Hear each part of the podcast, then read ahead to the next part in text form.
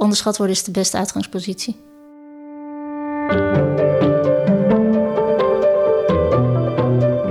Laurens, wie gaan we ontmoeten?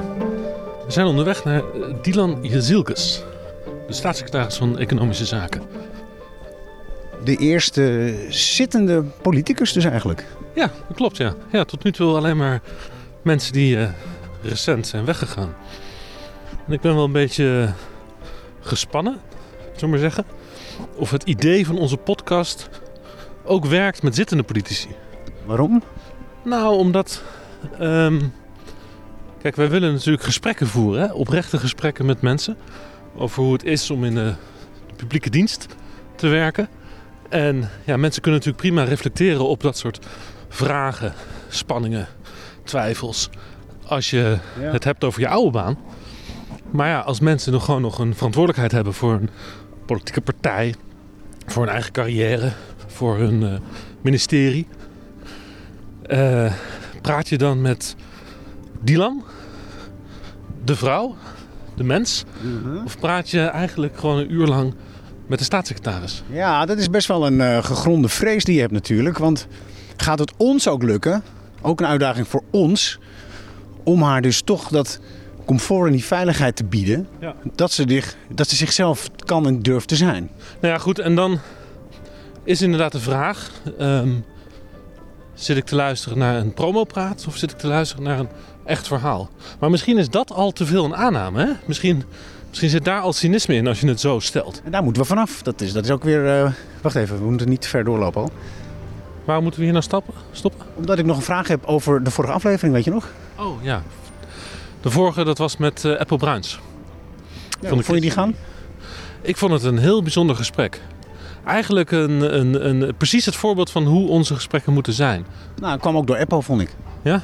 Ja, Een man uit één stuk, zei hij. Ehm, eh, hij, is ook, hij is ook geen cynicus. Hij was ook vol vertrouwen naar ons toe. Klopt. Inderdaad. zelfvertrouwen ook. Zelfvertrouwen en, en heel rustig. En dat maakte hem sterk en, en kwetsbaar tegelijk. Ja, ik, dat, dat is een prachtige combinatie, toch? En ook niet bevreesd om dat te laten zien. Dit is De Binnenkamer. Harmer van der Veen en Laurens Boven gaan op visite bij politici van toen en nu. Een bezoekje in het hoofd en hart van bevlogen bestuurders. We zijn in eh, Amsterdam. We zijn op weg naar het huis van Dylan Jezilgus. Ehm, een weetje, maar eigenlijk iedereen die haar WhatsApp eh, heeft in de telefoon eh, weet dit al. Ze is nogal dol op haar hond. Ik weet niet hoe de hond heet, maar dat weet jij misschien. Dat weet ik. Ehm, want die hond heet Moos. En dat komt weer omdat ik heel soms eh haar zie lopen met die hond Ja. in Amsterdam. Jouw hond heet ook Moos. Mijn hond heet ook Moos. Ehm, en dat, eh, dat was een soort raar toeval. Ehm, toen ik eh, nog geen hond had en wij die naam kozen, had ik geen enkel contact met andere hondenbezitters. eh, hoe dan ook, waar dan ook. En toen bleek die naam ehm, al gegeven te zijn aan de hond van Dylan. Grote Moos heet die, want het is een hele grote hond. Is haar hond ook groot? Nee, dat is haar hond. Haar hond is heel groot. Oh, maar jouw hond ook. Ja, maar die is dus nog groter. Oh, Nou, jou niet zo van honden? ik hou niet zo van honden. Nou, dat wordt zo een leuke kennismaking. Ja. Grote Moos. Ja, die zal wel eh, aan je snuffelen, eh, Laurens. Kijk eens wie we daar hebben. Dat is eh, René, de man van. Ja, de man van Ja. Dylan. Ja. Dag René. We zijn op weg naar, naar jouw geliefde, wist je dat? Oké, leuk, leuk, leuk.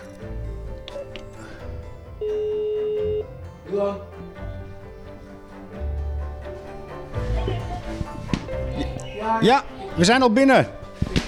René, hallo Moos. Kijk, hier is. Hallo Moos. Ja. Ja, we moeten even wachten, want eh, ze zitten in overleg. Ja, ik snap het. We wachten even beneden. Ja. Dag Dylan. Ik was nog een call aan het afronden. Hi. Hi. Goedemiddag. Hallo, Moet ik mijn schoenen uitdoen, eh, Dylan? Nee? Nee, dit is een huis met een hond. Hij is met een hond. En toch veeg ik mijn voet even. Zo. Ja, ik, ik doe, ik doe dat ook natuurlijk. Hè? Dat, eh, kom hi. Thee, koffie. Thee, kan dat? Dat kan zeker. Voor mij een kop koffie. Oké. Dylan, wat was je aan het doen toen wij binnenkwamen? Ik, eh, ik werk vandaag thuis. Dus ik had net een eh, bespreking via de iPad. Wel een beetje saai. Hm? Maar ook praktisch, dat wel weer. Maar, eh, Met wie een bespreking? Eh, dit was met collega's van eh, EZK, met de ambtenaren. De ambtenaren. Ja. Van de Ja. Waar ging het over? Zaken. Zaken. ah, Klimaatzaken. Nee, er is natuurlijk nog een heleboel wat eh, gedaan moet worden. In afwachting op een eh, nieuw kabinet eh, werken wij nog steeds natuurlijk wel keihard door. mhm. Dus er is, er is heel veel. Ehm, nou ja, dat doen we dan in, in overleg. Ik ben eigenlijk de hele ochtend, ik was vanochtend vroeg op. Ik begin 's ochtends heel vroeg sinds ik in het kabinet zit. Want ik moest even wennen aan het ritme dat als je de hele dag overleg hebt gehad over debatten en dingen. Ehm, wat op zich al best wel dan heftig is. Hè? Want ik Als Kamerlid bedoel je? Nee, nee, als eh, Kamerlid ook. Maar in de rol van eh, staatssecretaris, de hele dag moet ik besluiten nemen. En dan ben ik aan het overleggen. En dan gaat het over wat ik van dingen vind. Nou, dan kom je thuis met een hele grote tas eh, waar dan nog de stukken in zitten voor de volgende dag. Ik merkte dat dat niet gaat, want ik kan niet non-stop doorgaan. Dus ik ga heel vroeg naar bed en dan sta ik heel vroeg 's ochtends op. Hoe, vro- En hoe vroeg ga je naar bed? Nou, echt wel eh, als, ik, half tien, tien uur slaap ik. Oh, Althans, lig ik in bed. Dat dus is Ja, geen, eh, geen nieuwsuur, geen talkshows. Nee. Nee. Gewoon. Ja. eh, Maar dat is echt nodig om, om energie... Ik sta om vijf uur op 's ochtends om mijn stukken te doen. Want ik, als ik s'avonds de stukken nog doe, na zo'n hele lange dag, ehm, dan, dan merk ik dat ik het veel minder goed opneem. En ik heb een paar dingen met mezelf afgesproken toen ik dit begon. En een van de dingen was, nou, ik, ik ga niks besluiten, niks doen wat ik zelf niet snap. Dus dat betekent dat ik niet stukken zomaar gewoon denk van, nou, het zal wel kloppen. Ik wil het ook echt begrijpen Maar en dat kost lezen. heel veel tijd. Ja, Heel veel meer tijd dan je eh, misschien gewend was te Ja, investeren het is in heel, je- het is heel werk. anders. Ja. Het is heel anders. Want het is, eh, eh, als Kamerlid eh, ben je ook heel erg bezig met controleren en de juiste vragen stellen. Maar nu zit ik aan de andere kant. Het besluiten nemen van jongens, zo gaan Ja. we het doen. Want je begint dan om, om vijf uur 's ochtends. Vaak, ja. Ook niet altijd. Maar we nee, je staat op om vijf uur ochtends, Ja. dus je zal Ja. ergens tussen vijf en zes Ja. dan, eh, dan de, de tas open doen. En ehm, dat zijn nog dus echt nog papieren stukken. Dat Ja. zit niet allemaal aan de iPad. Nee. Dat is allemaal oké. En dan, eh, toen we net binnenkwamen, toen zagen we dat eh, de chauffeur de tas kwam ophalen. Ja, Tja. ja. Want ik werk dan thuis en dan aantal dingen heb ik dan vanochtend vroeg al eh, rond eh zes uur, zeven uur al in de app gegooid van akkoord, dit kan eruit. Dan, dan hoeven ze niet te wachten, want dat zijn ook stukken die gewoon naar de kamer moeten en noem maar op. Dus daar wil ik graag tempo in houden. Maar heel veel andere stukken zet ik opmerkingen op en die eh, moeten dan nog een keer terug of die zijn nog niet af of die moeten ergens anders weer afgestemd worden. Dus nou, dan komt inderdaad de chauffeur, die komt dan vaak een tas brengen en een tas halen als je de dagen te thuis werkt. Zo'n ministerie zit dus te wachten, hè, een paar honderd ambtenaren. Die zitten dan gewoon te wachten tot de staatssecretaris of de minister een paraaf heeft gezet. Dan kan de boel door. Nou ja, die zitten op dat ene stuk in, in die zin te wachten, maar ze werken natuurlijk heel hard door een ander stuk. Er zijn een enorm Nee, nee, stuk ik bedoel, stroom, ik bedoel niet dat ze niet zitten, eh, dat ze zitten Ja. te niksen. Dat bedoel ik niet. Maar ik bedoel Voordat gewoon... ik nu dan zo meteen de Ja, volle laag krijg vanuit deze... Nee, nee, maar klopt, ja. Want het is dan, dan is hij al op heel veel plekken geweest. Eh, klimaat is ook een onderwerp, raakte heel veel andere departementen. Dus dan hebben ze ook met collega's onderling afgestemd... van eh, Mhm. LNV en INW, bijvoorbeeld infrastructuur of landbouw. En dan komt het bij mij van, nou, hier zijn we dan mee gekomen. Ja. En Maar dat betekent dus ook dat als jij even een dagje geen zin hebt... Ja. of je bent ziek, Ja. of je moet iets doen... hè, je hebt een verplichting, eh, familie of, of wat weet ik... Ja, eh, Je bent verdrietig. d- dan zit zo'n ambtenaar... eh, En je kan dan met dat stuk op dat moment niet verder. Die heeft dan wel Maar voel andere je die zaken. druk? Voel ja, die- zeker, tuurlijk. Men- mensen werken heel hard en het is. eh, ehm, en, en de Kamer wacht ook heel vaak op besluiten of op stukken. Dus Ja, je is- mag niet verzaken. Nee, en het komt, het bedoel, ik ben ook maar een mens. Het komt ook wel eens voor dat ik ook letterlijk gewoon niet weet wanneer. Hè. Soms begint de volgende dag een overleg. eh, we beginnen wel echt al heel vroeg om half acht. Ja, dan wat ga je dan nog ervoor doen? Je kan niet non-stop aan het werk zijn. Ehm, eh, maar, maar dan geef ik het ook aan van jongens, sorry, deze komt echt een dag later. Het, het dat dat heb je nu al twee keer gezegd in die paar minuten dat we bezig Oh. zijn. Je kan niet non-stop aan het werk zijn. Ehm, je bent in deze functie nu als demissionair staatssecretaris benoemd... omdat eh, de voorganger, de minister, Bas van het Woud... uitviel vanwege een burn-out. Ja. Is dat ook de reden waarom je er zo op let van... je kan niet continu aan het werk zijn? Ik denk een combinatie. Kijk, eh, dat van, van Bas, eh, dat, dat was natuurlijk echt, echt vreselijk en onwijs zonde. Ehm, en wat daarna gebeurd is, is dat die portefeuille in twee is geknipt. Dus je hebt nu een economische zakendeel en een klimaatdeel, wat voorheen één, voor één persoon was. Jij doet klimaat, hè? Ik doe klimaat en energie en eh, Stef Blok eh, is de minister die economische zaken doet, waar ook natuurlijk echt wel eh, elementen van klimaat ook onder vallen. Dus dat maakt het echt een heel stuk overzichtelijker. Alleen het is wel zo, eh, zeker als je naar de afgelopen zes maanden kijkt, dat ik dit nu doe. Ehm, er moesten heel veel besluiten genomen worden. We hadden, extra, we hadden echt heel veel debatten, veel meer dan eh, die, het jaar ervoor op klimaat, omdat het toevallig zo was gepland. Dat had vrij weinig met mij te maken. Dus het was af en toe wel uh, met vlagen non-stop. En niet alleen voor mij. De ambtenaren die, uh, hebben het ook ongelooflijk zwaar. En dat moet ook gewoon doorgaan. Je kunt niet zeggen, we doen even een paar dagen... gaan we even wat aan doen. Maar Dylan, non, non-stop... het werk is er non-stop. Dat lijkt me echt een, zeer aanwezige druk. Punt. Dus als jij even zegt stop, dan ja. gaat het werk door. Ja. Dan wordt het weer meer. Ja, het lijkt mij gewoon een, een recept voor een burn-out. Uh, ben je daar ook echt op die manier Jawel. mee bezig? Ja, ik ben wel bewust mee bezig. Want het moet ook, uh, nogmaals, hè, ik, ik moet zelf ook begrijpen wat ik doe. Ik moet erover na kunnen denken. Ik bedoel, dat, dat kost ook tijd. Ja. Dus het is niet alleen maar stukken stroom en gewoon een soort van robot. Maar kan dat je goed herstellen? Ja. Hoe doe je dat? Um, ik heb... Uh, dat, doe ik, dat doe ik bijvoorbeeld door met de hond te gaan wandelen. Moos, daar is Moos, hij weer. Moosie. Ja. En uh, nou, Moos is een, uh, is een hond, uh, die is, hij is 52 kilo, dus hij is druk. Dat betekent dat als ik hem uitlaat, dat ik niet de hele tijd op mijn telefoon kan kijken of een overlegje kan hebben. Dus ik moet met hem bezig zijn. Dat werkt voor mij heel goed. Ja. En dat doe ik ook wel elke dag, in ieder geval een uur met hem buiten. Ja. En dat plan ik dus ook in. Dus ik sta wel heel vroeg op en ik doe wel stukken. Maar als ik naar kantoor ga, ga ik iets later dan wat ik normaal zou doen. Ik vertrek bijvoorbeeld hier dan weet ik veel, bijvoorbeeld om half tien of om negen uur. Maar dan heb ik er en een paar uur werk op zitten en een uurtje met Moos, bijvoorbeeld. Maar, Zo maar, probeer ik balans in maar te de brengen. hond heeft dus een, een echte functie in, in, in, jouw gezin. Zeker. En heb ik ook heel bewust. Ik, ik ben opgegroeid met honden. Ik heb altijd honden gehad. En toen mijn vorige twee hondjes waren. Die waren samen nog geen 50 kilo. Nee, die waren samen nog net. Ja, nog geen 15 kilo.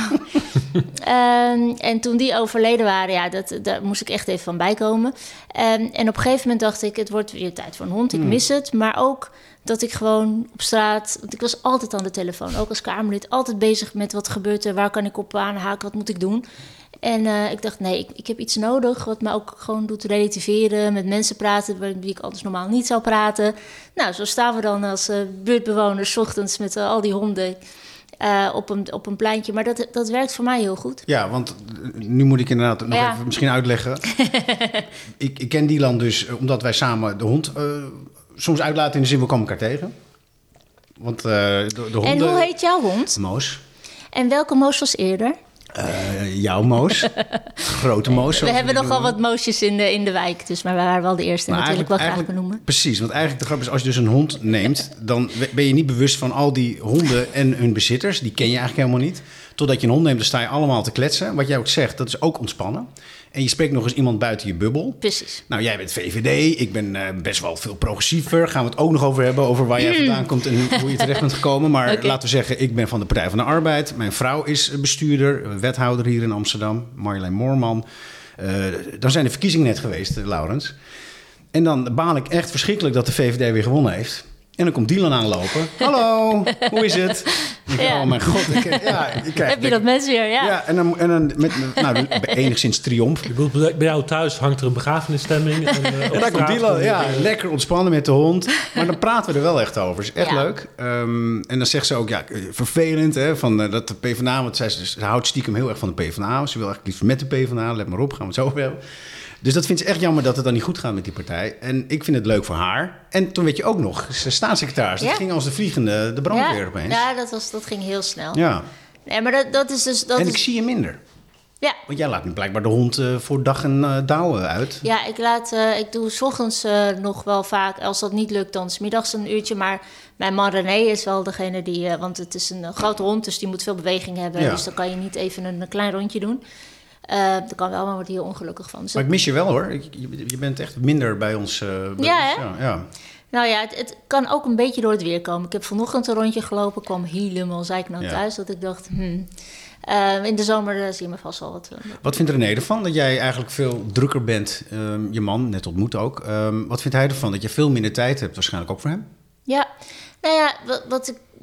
Dat zou je op zich aan hem moeten vragen. Maar wat ik terughoor is. eh, kijk, dat op het moment dat we samen zijn. of een dagje ergens naartoe gaan. of iets gaan doen. dan ehm, heel vaak, niet als het me lukt, dat lukt niet altijd, ben ik ook echt bewust van niet het naar de telefoon pakken, maar gewoon een gesprek voeren. Ehm, en wat, wat heel bijzonder is, is dat René mij steunt in alles. Ik bedoel, voordat ik, voordat ik de raad inging in Amsterdam, jaren geleden, voordat ik de Kamer inging, voordat ik uh, deze stap als staatssecretaris, dus elke keer dat ik aan René vraag, je dit nog oké? Trek je dit? Vind je dit nog leuk? En ja, hij kijkt zegt hij in ieder geval, dat zie ik ook wel. Ik voel me erg gesteund, uh, vol trots naar me wat ik allemaal doe. Nou, dat maakt natuurlijk wel wereld van verschil. Anders had, anders had ik het echt niet gekund. Ja, want hij, hij ziet misschien eerder dan jij zelf als het niet goed met je gaat. Dat denk ik wel. Ik denk dat als dat moment dichterbij zou komen, dat hij dat uh, zou zien. Ik heb ook wel uh, andere dingen met hem afgesproken. Als ik bijvoorbeeld heel erg in mijn eigen bubbel vastzit en de hele dag denk van nou, alles, alles wat ik doe, alles wat wij doen is echt super briljant dan, dan moet je me ook echt... Uh, ik bedoel, dat zou hij ook echt niet accepteren. Zou hij ook denken van... Maar ben je er vatbaar voor, dat je dan gaat Ik denk het niet, ik denk het niet. Maar ik zit wel in een vak waar, je, waar het wel... Als je het toelaat, kan dat wel je wereld worden. Kan je wel in een bubbel komen te zitten. het, ik denk dat ik dat... Ehm, helemaal niet leuk zou vinden en ook dit werk dan niet meer leuk zou vinden, want nee. daar doe ik het niet voor. Ik doe nee. het niet voor mijn eigen bubbel. Maar Um, ik heb wel afgesproken met mijn omgeving, met mijn familie en vrienden die mij goed kennen. Als je denkt, nou, die is de hele dag uh, schouderklopjes aan zichzelf aan het uitdelen, dan, uh, dan, dan moet je me waarschuwen. En als, als ik daar niet uitkom, dan houdt het ook op. Want ja. ik doe dit niet voor mezelf. Waarom ben je staatssecretaris geworden? Um, nou, primair omdat ik werd gebeld met de vraag: wil je het worden? Ik bedoel, zo werkt het wel. Door Mark. Okay. Mark Rutte. En uh, uh, Sophie en uh, Bente, ze zaten bij elkaar in een. Sophie Hermans en Bente Becker, onze fractievoorzitter en vice-fractievoorzitter, zaten bij elkaar. Die hadden natuurlijk gehoord dat het niet goed ging met Bas. Ja, dan moet je snel een oplossing verzinnen. Dus dat was een, een, een hele extreem vervelende aanleiding, maar natuurlijk een, een eervolle vraag.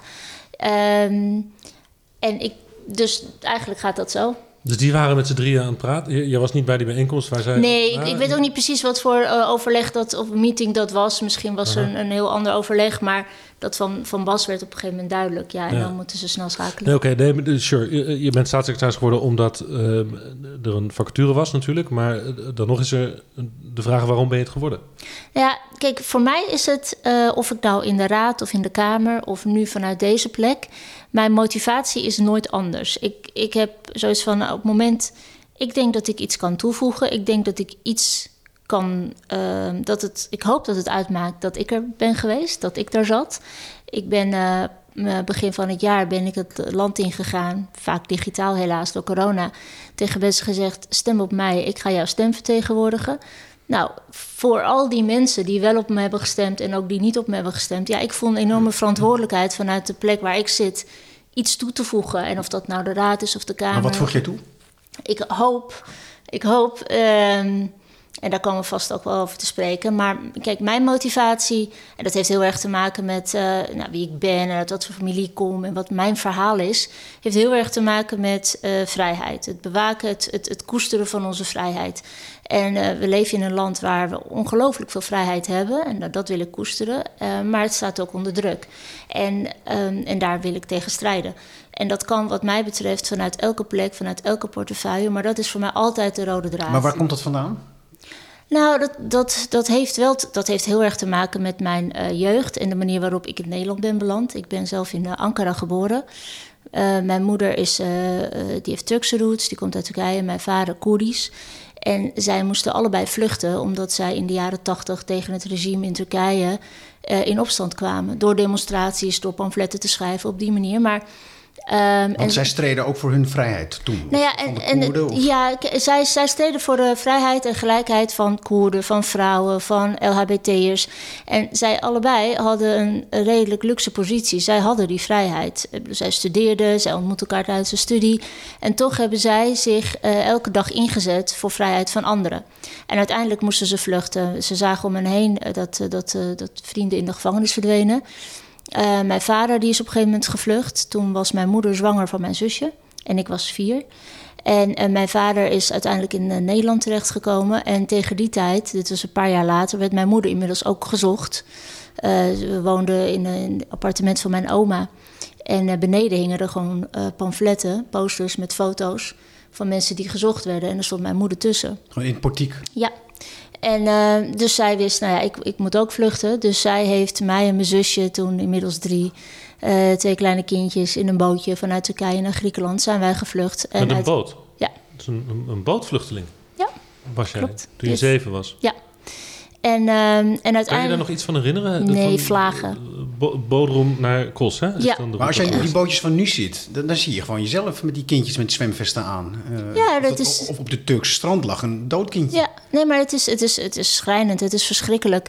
Ehm, en ehm, in ons geval, toen we eenmaal in Griekenland waren, werden we ook uitgenodigd door Nederland. Dus uitgenodigde vluchtelingen, omdat we een erkende status hadden. Dus konden we vanuit Griekenland redelijk makkelijk hier naartoe komen.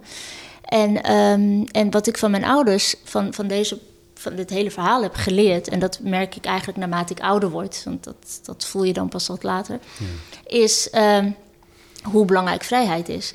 En dat dat niet iets is wat je zomaar opschrijft en dat dat een leuke slogan is in de politiek of zo. Maar dat is iets waar je voor strijdt. En als het erop aankomt, ook misschien alles voor achterlaten. Want ze hadden het goed. Ze, ze, wil, Ja, ze ja. wilden ook heel lang teruggaan, maar ik- heeft nooit ik- gekund. Heb, heb ik toch even een, een politieke vraag. Alhoewel dit niet per se een, een politiek interview is in die zin. Maar ehm, die route die dus eh, voor jou een, een, Ja. een weg is geweest naar de vrijheid en naar Nederland... die zou nu niet meer kunnen. Er zijn nu natuurlijk ook heel veel vluchtelingen die eh, eigenlijk vastzitten tussen Turkije. Mhm. Die vluchten dan niet vanwege Turkije per se, maar Ja. van, hè, die komen dan via Turkije, zoeken ze een veilig heenkomen. Maar ehm, de, VVD is natuurlijk ook een partij geweest die zich heeft ingezet voor de Turkije-deal, die die Ja. vluchtelingenroute die jij nog hebt kunnen nemen, dus onmogelijk heeft gemaakt. Ja. Is dat moeilijk voor jou dan, om, om eh, deel te zijn van zo'n partij, van die partij? Nou, zo'n partij klinkt een beetje vervelend, maar zo bedoel ik het niet. Maar je begrijpt denk ik wat ik bedoel? Ja, ik denk dat je bedoelt dat, dat, ehm, dat, die, dat die keuze niet zou rijmen, hè, de inzet van de VVD met mijn verhaal. Maar ik ervaar het tegenovergestelde. Dit was, eh, dat beleid van de VVD is waar ik mijn hele leven, nog voordat wij dat als beleid hadden, voor heb gestaan. Waar het om gaat is, ten eerste die route ehm, is heel gevaarlijk. Je zou eigenlijk gunnen dat niemand dat op die manier hoeft te doen. Ehm, ten tweede, wat je ziet en wat je een paar jaar geleden heel erg zag, is dat eh, die route, en ik benoem het die route, maar het gaat over gewoon vluchtelingen, eh, mensen die vluchten of mensen die vertrekken en deze kant op willen komen, dat alles door elkaar gaat. Je hebt de echte vluchtelingen die als ze terug zouden gaan vervolgd zouden worden hè, vanwege hun eh, denkbeelden Zoals jouw ouders? zoals mijn ouders. En je hebt mensen die zeggen: Ik ga op zoek naar, ik, ik wil werk, ik wil een ander leven of een beter leven. Ook een legitieme reden, maar dan ben je geen vluchteling. Dat zijn Geen twee politieke vluchtelingen dingen. volgens de juridische zijn- definities. Ja, en, Ja. Dat zijn, en waarom is het belangrijk om dat onderscheid te maken? Eh, want vluchtelingenbeleid, als je echt wil staan voor vluchtelingen die anders vervolgd worden, is altijd beleid van eh, wie, wie mag wel komen en wie mag er niet komen. Insluiting, uitsluiting. Dat is altijd. Maar die zijn er wel ook. Hè? Het is niet dat het allemaal... Nee, absoluut. Heb je helemaal gelijk. En, wat, en waar de VVD voor staat en wat ik een heel goed verhaal vind, ehm, is dat je zorgt voor goede opvang in de regio. Want ik heb het ook daar zelf gezien. Ik weet ook hoe het eruit ziet. Maar wij staan ook echt voor goede opvang. Dus dat je daarop investeert. In de hoop dat, op mens, dat mensen, als ze terug kunnen, dat het ook vanuit daar terugkomt. Kijk, mijn ouders, zoals ik al zei, die waren helemaal niet bezig met wij willen Turkije verlaten, we willen naar Nederland voor een ander leven. Nee, ze hadden het daar goed. Ze zetten zich in voor gelijke rechten en moesten weg omdat ze anders in de gevangenis zouden verdwijnen. Maar ze hebben altijd teruggewild. Ik bedoel, dat, het is nu heel veel jaren verder, maar aan het begin hebben ze gewoon teruggewild, maar dat kon niet. Maar als het op een gegeven moment had gekund, ze hadden daar alles, hun diploma's, eh, alle, niks werd hier erkend. Dus Maar jij zat al in de Kamer toen ehm, eh, de Turkije-deal werd gesloten. Malik Asmani, jouw partijgenoot, tegenwoordig is hij in Brussel actief. Is natuurlijk de architect geweest daarvan, samen met de Partij van de Arbeid. Ehm, was, was dat een moeilijk moment voor jou toen dat ter sprake kwam, toen die plannen werden gemaakt? nee, maar dit is ook echt waar ik voor, oprecht voor sta. Ik vind echt dat op het moment dat je... Maar je hebt misschien wel ook wel iets meegenomen vanuit jouw eigen ervaring in de discussies misschien met Malik Tuurlijk. Je- Asmani. Je hebt hem misschien wel eens gezegd van je weet dat dit ook over mij gaat. Tuurlijk, tuurlijk. Maar dat gaat, bedoel, hè, als jij zoon bent van een boer en het gaat over stikstofproblematiek en landbouw, dan gaat het ook over jou. En in mijn geval gaat het inderdaad, op het moment dat het over vluchtelingen gaat, gaat het over mij. En ik ben zelf groot voorstander van het onderscheid goed maken. Heb gewoon een goed migratiebeleid voor mensen die om andere redenen hier naartoe willen komen. Maar hou eh, politieke vluchtelingen apart.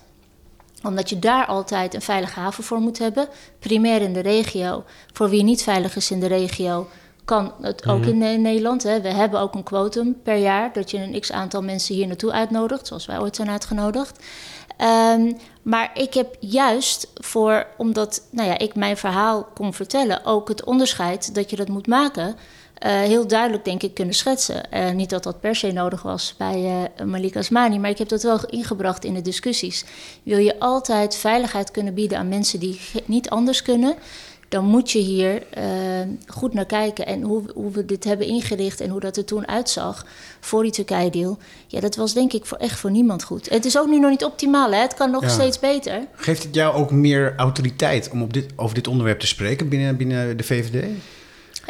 Dat weet ik niet. Ik ben zelf heel erg terughoudend. Ik bedoel, dit is wel mijn verhaal, mijn motivatie. Dus ik vertel het hier nu natuurlijk zelf. Ja, maar het is ook jouw brandend vuur.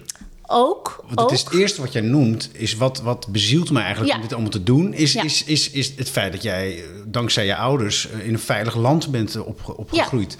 in, in, vooral in Vrijland. Dus of je het wil of niet, ja. je bent, je bent Ja, gewoon, gewoon de vluchteling die, die godzijdank een veilige plek heeft gevonden.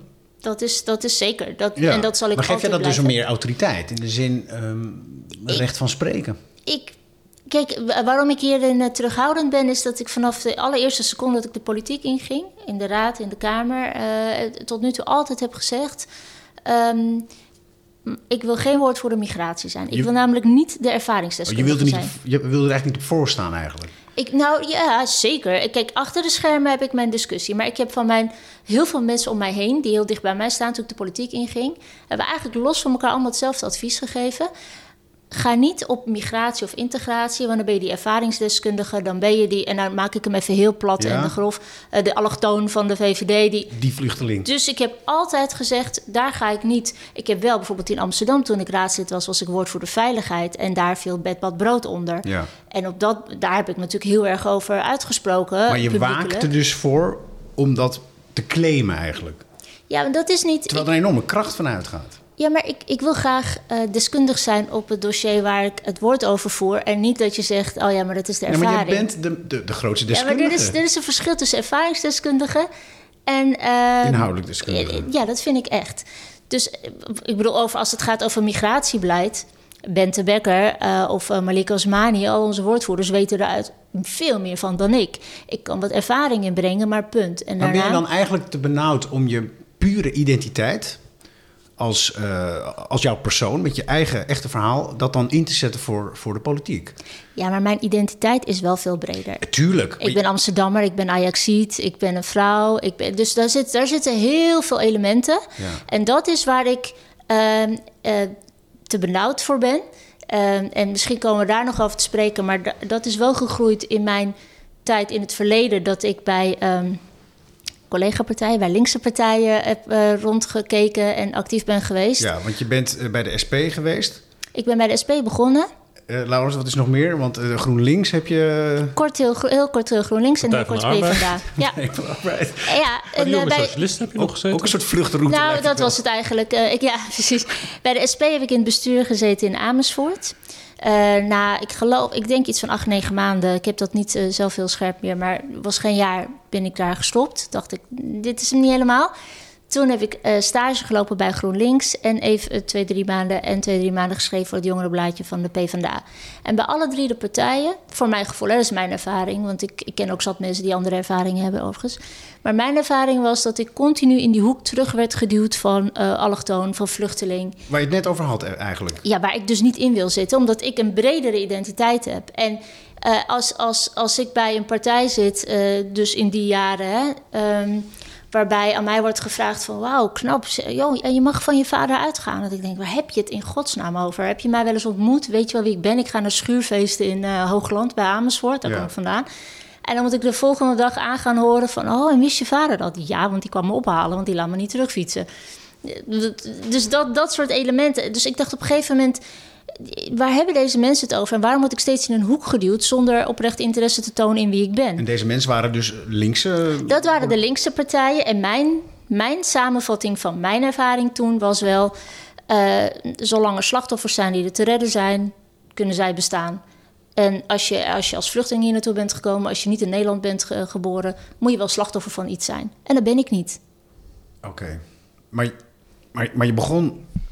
Dit is dus alles bepalend geweest voor jou... om eigenlijk die linkse partijen vaarwel te zeggen... waar, je, waar je wel meteen als, als, als eerste... toen je aan land kwam, zullen we maar even de metafoor doortrekken... in je politieke wezen... Ja. zocht je dus steun bij de Socialistische Partij. Nou, kijk, dus, dus jij bent in wezen... er zit iets links in jou... nou, die is, die is eruit hoor. Is eruit. Nou, maar laten we Nee, het daar maar eens weet over je, hebben. is- Want wat is daar gebeurd? Want welke Dylan, eh, als je nu terugkijkt... Nee, die is niet. Kijk, als je in landen als Turkije, maar dat geldt ook voor Zuid-Amerika en in dat soort landen opstaat tegen het regime, dan ben je links. Dat zijn linkse partijen die daar eh, heel erg tegen strijden. Turkije is dat eh, nog steeds, zou je dat links kunnen noemen. Ehm, dus toen mijn ouders hier naartoe kwamen en toen zij zich ook realiseerden: oké, we blijven hier, we kunnen niet terug, want het is nog steeds onveilig. Dus we gaan hier de taal leren, we gaan hier werken. Zijn ze hier links gaan stemmen zonder daar een heel, eh, Wat hele studie. stemmen ze? Geen idee. Volgens, ik neem aan, aan in de beginjaren SP, denk ik. Mag toch aannemen dat ze op jou gestemd hebben? Inmiddels wel. Maar die zijn mee... Maar toen, toen, ehm, toen, was dat, eh, toen was het heel erg Je links. trekt die hele PvdA leeg. Nee, dat valt mee. En, ehm, en op een gegeven moment, oh, als je, als je er dus in gaat duiken en in, in die context, van wat ik net schets, hè, zolang er slachtoffers zijn, kunnen we ze redden. Dacht ik, ja, maar dit ben ik gewoon niet. Ik ben niet ergens slachtoffer van. En toen ben ik me op een gegeven moment. Hey, ik, ben, eh, ik ben in Amsterdam gaan werken als adviseur voor de burgemeester en eh, verschillende wethouders. En eh, ik heb voor PvdA-wethouders gewerkt, met onwijs veel plezier heel veel van geleerd. Asscher, hè? Asscher, Ja. GroenLinks, en Marijke Vos. En in al mijn gesprekken met hen, die ik ook gewoon af en toe zo bij de koffieapparaat had, dacht ik: wacht even, ik, we kijken gewoon wel echt anders naar de wereld. En hoe, waar, waar zit dat dan in? En toen ben ik echt gaan verdiepen in al die beginselen en noem maar op van verschillende partijen en stromingen. En toen dacht ik, wacht even, wat wij zijn van huis uit, dat is liberaal. Dat is echt iets anders. Dus mijn, en daar, nou, uiteindelijk ben ik, nou, daar heb je twee liberale Dus in partijen. feite zeg je dat je in de Nederlandse, in de Turkse context Ja. zijn jullie dus links, Ja, dat denk ik linkse wel. activisten. En Denk het in wel. de Nederlandse context van huis uit meer een liberaal. Ja, en dan hangt het er vanaf. Maar ben hè, je dan want- een linker of een rechter liberaal bij de VVD? Ik heb daar niet zo heel veel mee. Ik denk dat heel veel mensen mij op verschillende dossiers als eh, rechts zouden typeren en op andere dossiers weer als links. Mhm. Voor mij gaat het altijd over vrijheid, vrijheid van het individu, gecombineerd met verantwoordelijkheid voor wat je zelf doet en je omgeving. Ja. Nou, dat wordt dan in een land als Turkije. En ik zou nu eigenlijk helemaal niet weten of wat ik nu zeg juist is, maar in die tijd zeker als links getypeerd. Ja. En ik vind het hier liberaal. En nou ja, wat ik net wilde zeggen, je hebt dan twee liberale partijen, zeggen wij altijd in Nederland, D60 en VVD. En ik ben me toen in gaan verdiepen en toen dacht ik, nou ja. D60 is voor mij net de partij van eh, enerzijds, anderzijds, kom we nemen nog een cappuccino. En ik ben te uitgesproken daarvoor en ik wil echt, Nog een cappuccino? ja, dat vind ik een Wat, beetje... wat, wat is dat? Weet ik niet, het dat is altijd- een soort latte, macchiato? Een soort, Dat denk eh, ik. Misschien is dat een sojamelk, een beetje... eh, die, Al moet ik zeggen dat ik dat zelf ook doe. Slappe thee bij de PvdA. Ja, Ja, nee. ja. maar eh, dus uiteindelijk dacht ik, nee, dan, ik kan nu nog één keer wel switchen, maar dan eh, ga ik het goed doen. Dus ik toen bij de VVD. En het heeft switchen. eigenlijk nooit, eh We begonnen, nooit deze hele, niet thuis gevoeld. we begonnen deze hele exercitie met mijn vraag waarom je staatssecretaris bent geworden. Ja. Maar eigenlijk ligt er, als ik je zo hoor, nog een vraag onder. En dat is meer waarom eh, ben je in de politiek actief geworden? Want dit vuur, hè, je hebt dus een bepaal- bepaalde betrokkenheid, een visie op de samenleving en een idee. En ik, ik kan iets bij, dat vind ik al heel bijzonder. Ik kan iets bijdragen. De- Dat wat- hoop ik. Nee, dat maar- hoop ik, ja. Dat vind ik mooi. Maar hoe, ja. hoe, kom, hoe kom je, eh, hoe word je op een dag wakker met het idee van ik kan iets bijdragen? Nou, het is niet... eh, ik, Best een stap, hè? Het is- Sorry dat ik in de reden val, maar best een, heel veel mensen hebben natuurlijk een bepaald gevoel bij hoe het gaat in de samenleving. Eh, Bij iedereen heeft dat wel. Maar de, de stap zetten van oké, en nu wil ik iets bijdragen. Maar kijk, eh, twee dingen. Dat is niet alleen... Politiek werd min of meer toevallig, denk ik, mijn pad. Maar eh, een, een journalist, eh, iemand die hier eh, elke week het vuil ophaalt. Voor mij, iedereen, maakt niet uit hoe, je draagt iets bij aan de samenleving. Nee, maar dat, En dat meen ik echt. En, Ja. voor mij is het toevallig dan politiek. nee, en dan je, wordt vanuit niet, nee, je wordt niet toevallig de, Nou, kom je het- tot macht. Dat, dat is niet een. zo gaat het het, is, niet. het is wel, to- toen ik, kijk, ik werkte acht jaar bij de gemeente als adviseur van, van politiek, hè, bur- burgemeester en wethouders. En op een gegeven moment, na acht jaar, ik had net een nieuw dossier, ik had net promotie gemaakt. En na drie maanden dacht ik, oké, nu begin ik die ambtenaar te worden die gaat zeggen: ja, maar zo hebben we het altijd al gedaan. Mhm. Als ik na drie maanden alweer denk: oh ja, ik heb. dit- Dus ik ben naar mijn baas gegaan. Ik zei: ik slaap te goed. Ik lig niet meer van dingen wakker. Dus volgens mij is het tijd dat ik iets anders ga doen. Ja. En eh, toen ben ik gaan praten met mensen. En een aantal zeiden: eh, wellicht is de stap naar de raad wat voor jou. En dacht ik: nou, ik wil dat best uitproberen. Ehm, en zo kwam ik in de raad terecht. En, eh, Oké, nee, maar ik wil toch Precies, even... slaap ik ik wil- helemaal ik- niet ik meer, wil- dus dat scheelt. Ik wil toch nog een stap dichter naar jou. Ja, Niet naar wat andere mensen zeiden, maar wat jij zei. Ik was in mijn studententijd ook politiek actief. Overigens bij de jonge socialisten, de jongere Kan organisatie van de Partij van de Arbeid. Ik was verantwoordelijk voor dat blaadje waar jij voor schreef in die jaren. Dus misschien kennen we elkaar uit die ja tijd. ongetwijfeld. Ik, ik, ik hoop dat ik niet zo'n eh, vent ben geweest die eh, onaardig is geweest over... eh, nou, die jou heeft weggedreven van, de, van, eh, van de PvdA. Maar goed, ik ben nu niet meer bij de Partij van de Arbeid. Ik ben niet meer politiek actief. Maar ik heb wel daar heel erg over nagedacht.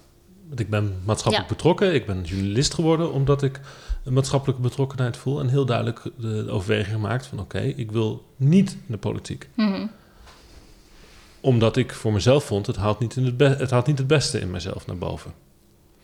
En jij hebt besluit genomen, ik wil wel in Ja. de politiek. Ik denk dat jij er misschien eh, langer en beter over na hebt gedacht dan ik toen. Volwassener. Ik ben. Nou, we zijn even oud, dus wat dat ja, betreft... nee, daarom. eh, Dat, dat, dat, dus dat pleit. we zijn allebei voor jou. 1977. Ja, mooi jaar was dat. Ehm, maar bij mij was het, het was voor mij altijd al wel duidelijk. Mijn levensmotto is, eh, en dat was het toen al, ik kan het alleen nu beter verwoorden, bemoei je ermee. Dus dat ik me op de een of andere manier ermee zou gaan bemoeien, dat was voor mij eigenlijk altijd al duidelijk. En als je een verhaal hebt zoals die van mij en mijn ouders, dan is het eigenlijk bijna niet te doen dat je niet. Bemoei in- eh, waarmee? nou, met wat er om je heen gebeurt. Dus, eh, Omdat en- er onrecht is? Of Ah, onrecht, zeker. Zeker. En dat heb ik altijd gedaan. oneerlijkheid? Ja, maar dat, Arrogantie? d- d- dat soort dingen? altijd. En, en dan gaat het. En dat, dat heb ik natuurlijk onwijs van mijn ouders gezien eh, en geleerd. Maar ook gezien dat zij dat deden. En niet alleen als het jou zelf raakt, maar ook als het een ander raakt. Eh, dus niet stilstaan en toekijken, maar actie ondernemen. Nou, en dat kan, zoals ik al zei, op heel veel verschillende manieren. En ik denk dat politiek voor mij op de een of andere manier steeds logisch paste. Kijk, vanaf het moment dat ik de raad in ging, toen, toen ben ik dat wel van dat ik zag van oké, ik weet niet meer hoeveel mensen op me hebben gestemd. Eh, ik denk een paar honderd, weet ik niet. Toen in de eerste keer de raad. Maar Amsterdamse Raad hier. inderdaad. ja, in de Amsterdamse Raad. Ja. Maar ik weet nog heel goed dat ik me realiseerde dat ik dacht... wacht even, maar zoveel mensen ken ik niet. Dus er zijn allemaal mensen geweest die ik niet ken... Die op jou gestemd die op hebben. mij gestemd hebben. Die hebben gezegd, ik vertrouw jou mijn stem toe. Want dat, ja, een paar honderd of zo. Dat denk ik. Ik weet helemaal Ja, niet... en wat, eh, deed, wat deed dat jou? enorm veel. Tot en met vandaag Ja. eh, voel ik al die mensen. Ik, ik voel dat heel erg op mijn schouders. Mhm. Ik krijg van jou eh, het vertrouwen dat je mij jouw stem geeft. Ja, en bemoei Dus- je ermee, dus, zeggen ze. Ja, dus elke dag, elke dag moet ik waarmaken dat ik er in ieder geval alles uithaal om, om dat eh, waar te Maar zijn. dit gaat al lang niet meer alleen om jouzelf. Want je, bent, je, bent, je komt op mij heel zelfverzekerd over wat dat betreft. Eh, je bent bemoeizuchtig in de positieve manier. Het zijn jouw woorden. Maar inmiddels voel je dus ook, ook, ook gewoon de verantwoordelijkheid. Enorm. En stap je in een demissionair kabinet. Ja. Eh, staatssecretaris wordt wel eens eh, aan, aanmatigend corvée genoemd. Je werkt verschrikkelijk hard en je mag soms niet eens in de treffenzaal zitten. Ehm demissionair, wat is dat voor functie? Blijk je ook nog per ongeluk Kamerlid te blijven, wat niet kon? Weet je, waarom op dat moment die rare functie in deze bijzondere situatie... en ook nog op een plek waar iemand gewoon een burn-out heeft gekregen? Ja. Er zit een levensgroot gevaar in, als ik het zo aanvoel... dat het ook voor jou gewoon eh, vet heftig zal, zal zijn en worden. Kijk, het is, En nog gaat worden, want je wordt ook gewoon minister waarschijnlijk. Dat, dat, dat eh, moet een nieuw kabinet komen en dat gaan we allemaal zien. Het, ehm, ik, ja, ik heb het tot nu toe. Kijk, als je het zo op een rijtje zet, zoals Ja. je het schetst, denk ik, nou, dat wel, eh, heb je wel een punt. Maar ik heb het nog nooit zo gevoeld. Ik voel het echt als een Maar verantwoordelijkheid. zet, En- zet jij het niet zelf soms zo op een rijtje? Want Nee. Ben je dan bang dat, het, dat je het zelf ook denkt? Wow. Nee, ik heb wel heel af en toe, als je de volle laag krijgt, omdat, eh, weet ik veel, jaar net niet goed zat, of je een punt komma verkeerd zet. Of je tot en met- laat openvallen. Eh, ja, bijvoorbeeld, tot en met dat je echt iets gewoon niet goed doet trouwens. ja. Ehm, eh, denk ik wel, waarom? Waarom doe ik dit allemaal? Waarom doe ik mezelf dit aan? Want het, het leven kan een stuk eh, lichter dan Goed dit. zo. Dus je stelt jezelf de vraag, waarom Ja. doe ik dit? Maar toch denk ik, het is, zo'n, het is zo ehm, een bijzondere kans en zo zo'n enorme verantwoordelijkheid. Ja, ik ben niet degene die, die, die zou zeggen, nou laat dan maar. zit Maar heb je een doel dan? Is er iets... Want je begon net over van, van in de, in om je heen, hè? bemoeien met de dingen die je om je heen ziet gebeuren. Ik denk meteen aan een, zeg maar een kind op school die, die eh, boos is op een, eh, op een leraar die eh, machtmisbruik toepast of zo, of onredelijk is. Hè? Dat, je zit te knikken, dus kennelijk herken Ja, je zo. daar, daar, daar, bij kinderen wordt, kan er dan al een rechtvaardigheidsgevoel wakker worden, wat het hele leven door Ja. blijft branden. Eh, en wat is dan het doel? Wel- Welke vorm van onrechtvaardigheid in het land moet zijn opgelost als eh, jij ooit de politiek verlaat? Oh, ehm, ik denk dat dat. eh, eh, nou, ik kijk, er, ik kijk er net iets anders naar. Voor mij gaat het om dat ik eh, stap voor stap die vrijheid van ons koester, verdedig en ook eh strijd daar Nou, waar die onder is druk een, dat is een staat. politiek antwoord. Ja, maar, nee, is maar dat. dat is, dat is echt hoe ik het voel. En dan kan het per, per onderwerp waar ik op dat moment bezig ben, want ik ben ook pragmatisch. Hè? Het is niet, ik denk niet van ik ga nu de wereld redden en eh, daar heb ik nu twee jaar, drie jaar, vier jaar voor en daarna Is de wereld is gered. de wereld gered. Z- Zo werkt die helaas niet. Ehm, dus ehm, per, per onderdeel, dus toen ik bijvoorbeeld veiligheid deed eh, in Amsterdam in de Raad. Toen heb ik mij drie jaar dag en nacht bezig gehouden met het aanpakken van straatintimidatie. Met Want, voorstellen. want dat is vrijheid ontnemend. Ja. Intimidatie op straat. En hoezo kan ik niet vrij op straat rondlopen op dezelfde manier als jij? Nou, en zo heb ik op elk moment kan ik je iets aanwijzen, zeg maar. Altijd vrijheid. Dus eigenlijk jouw schabloon, eigenlijk jouw overtuiging, kan je overal vrijheid. oppassen. Ja, En dat, heeft Ja. jou, oké, en dat geeft jou ook, ook een soort zelfvertrouwen en een, en een, en een, en een comfort. Als ik het zo. ja dat, dat is de rode draad. je houdt het klein. Ja, ja, ja, dit is voor mij het grootste wat ik kan verzinnen, maar wel Ja. overzichtelijk en concreet. Ja. Per dossier, per onderwerp is het nog steeds, kan ik het aanwijzen. Dit is wat vrijheid betekent en daar strijd ik voor. En is die vrijheid onder druk? Ja, Altijd. helaas wel. Nu stipte jij net iets aan, en passant, over de offers die je moet leveren voor de, functie die je bekleedt. Waaronder bijvoorbeeld de kritiek die je ook krijgt eh, op sociale media. En niet zelden, omdat je vrouw bent, is dat eh, gerelateerd aan je seksualiteit, je seksen, je vrouw zijn. Dat krijg je er ook nog even bij. Hoe vind je dat? Dat maakt me natuurlijk boos. Dat maakt me boos. Kijk, het, twee dingen. Ik heb nu, eh, ik zit net lang genoeg in de politiek en ik ben ook best wel uitgesproken in de politiek dat ik dit al langer meemaak. Dus inmiddels kan, kan ik me er zelf goed voor afsluiten. Heel veel komt absoluut niet binnen. Eh, maar wat mij wel heel erg raakt is, en ik heb wel heel veel contact met eh, bijvoorbeeld jonge meiden die graag de politiek in zouden willen, of iets anders, hè, bijvoorbeeld journalistiek of op een andere plek waar ze zichtbaar zijn. En die naar mij toe komen, die zeggen: Ja, ik, ik, nou, ik denk dat ik het gewoon niet ga doen, want ik zie wat jij meemaakt en jouw collega's, dat trek ik niet. Ehm, en dat maakt me dan weer enorm strijdlustig. Dus ik krijg heel vaak van: waarom ga je dan wel eens in op die lui en anonieme accounts, waarom reageer je? Omdat als ik het nooit doe, als ik het gewoon allemaal maar laat gaan, dan blijft het bestaan. Dus op mijn manier, en dat, zijn, dat is af en toe een stoot terug, of hè, ik, ook daar, ik verander de wereld niet en Twitter zeker niet. Maar ik kan het ook weer niet laten gaan, want ik wil dat mijn nichtjes en eh, hun vriendinnetjes dit niet meemaken. Ja, dan moet ik wel mijn bijdrage aan leveren. En dat zij de vrijheid voelen om Tuurlijk. in, Ja. jouw, in jouw voetsporen te treden als vrouw. Op welke plek dan ook, maar dat, dat je inderdaad... Hè, er zijn mensen die je monddood willen maken. En omdat nou is omdat je bij de verkeerde partij zit, je, een vrouw bent... een combinatie van alles, toevallig niet in Nederland bent geboren... Ehm, dat monddood maken omdat jij het recht niet zou hebben op dezelfde vrijheid als een ander... ja, dat is iets wat mij pisslink maakt. Terwijl jij recht van spreken hebt met dat bijzondere verhaal. Wat je dan anderzijds dus ook weer wegstopt. Die ik verbreed, want dat is niet het enige. Goed zo. Ja, zeg goed zo. goed zo. Girl power. Nee, omdat ik gewoon, ik ben het gewoon heel erg met me eens. Ja, ik vind het, ik vind het, ik vind het heel inspirerend. eh, Echt, eh, Ja, het is wel... Kijk, het, het, eh, je soms... doet het niet voor de push, zullen we maar zeggen. Nee. Het is wel, en ik meen het, dat dit is wat ik gewoon echt voel. En soms is het, klinkt het inderdaad als een, misschien een, een politiek verhaal of een campagne, maar dat dit is. En ik heb ook voor mezelf, en dat zie ik nu zeker in de afgelopen half jaar als staatssecretaris. Eh, voor mij maakt het heel overzichtelijk allemaal door dit continu, Ja. dit strak Ja. te hebben. En dit is waarom ik het doe. Ja. Dan kan ik dus heel veel dingen wel hebben. Je noemt het woord campagne. Ehm, als je deze dingen vertelt, als wij deze vragen stellen... en, en de- de- je hebt heel veel media-optredens gedaan de afgelopen jaren. Ik denk dat er bijna geen vraag is die je nog niet is gesteld. We doen natuurlijk ons best om een vraag te Ja. stellen die je nog niet is gesteld. Misschien is die al gesteld, weet ik niet. Is Ja. er al een vraag gesteld die nog niet is gesteld? Dat komt vast nog. Ehm, hoeveel van de antwoorden die je geeft is eh Dylan?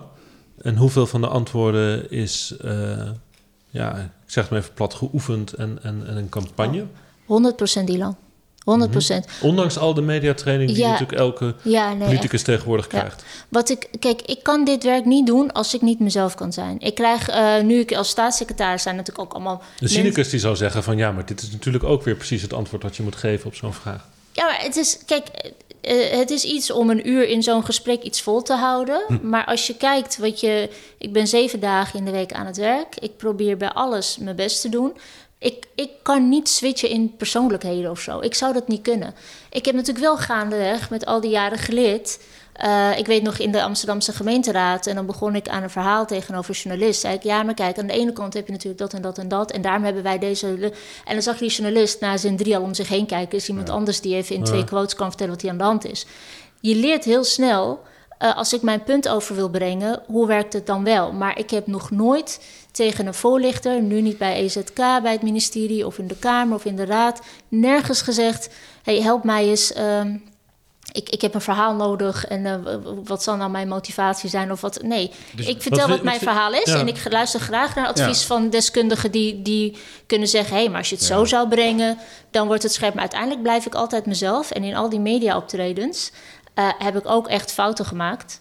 Die ik ook had kunnen voorkomen als ik helemaal gedrild was geweest. Maar da- dat, dat, dat is niet, dat ben ik niet.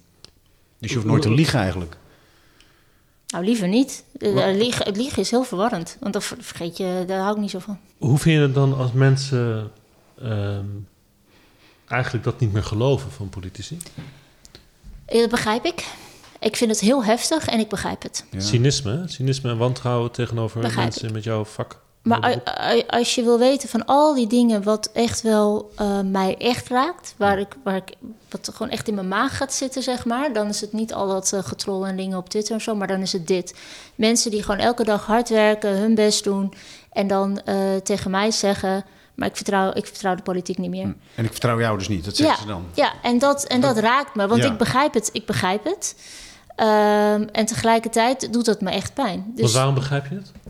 Ja, het is. eh, we, leven, we leven in een tijd, en ik denk dat elke tijd zo is, maar goed, we leven nu ook weer in een tijd met heel veel onzekerheden. En ik, ik, nou, wat ik aan het begin van het gesprek zei, ik zit niet vast in een eigen bubbel met mensen die allemaal een beetje leven zoals ik. Dus ik maak ook heel veel mee, dat ook van mijn vrienden die met corona hun baan zijn kwijtgeraakt, heel erg in de knel zijn gekomen, ziek zijn geweest. Nou, de economische crisis ook niet zo heel lang geleden, daar ken ik ook heel veel schrijnende verhalen van heel dicht bij me.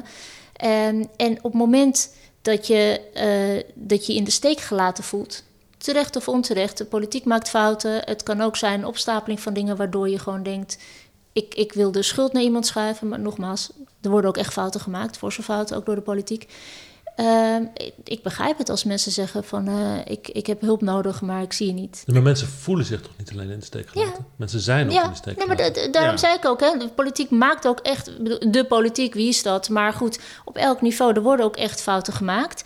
Dan zie ik het in ieder geval vanuit mijn rol als mijn taak, om dat niet weg te schuiven, maar daarvoor uit te komen, eh, aan tafel, om die keukentafel te zitten, te kijken hoe, hoe kunnen we je dan wel helpen. Wat heb jij geleerd van de toeslagenaffaire bijvoorbeeld? Want dat is natuurlijk het, het meest Ja, sprekende voorbeeld ja. waar mensen in de steek zijn gelaten door de politiek. Het heeft me zeer, zeer geraakt. Zeer.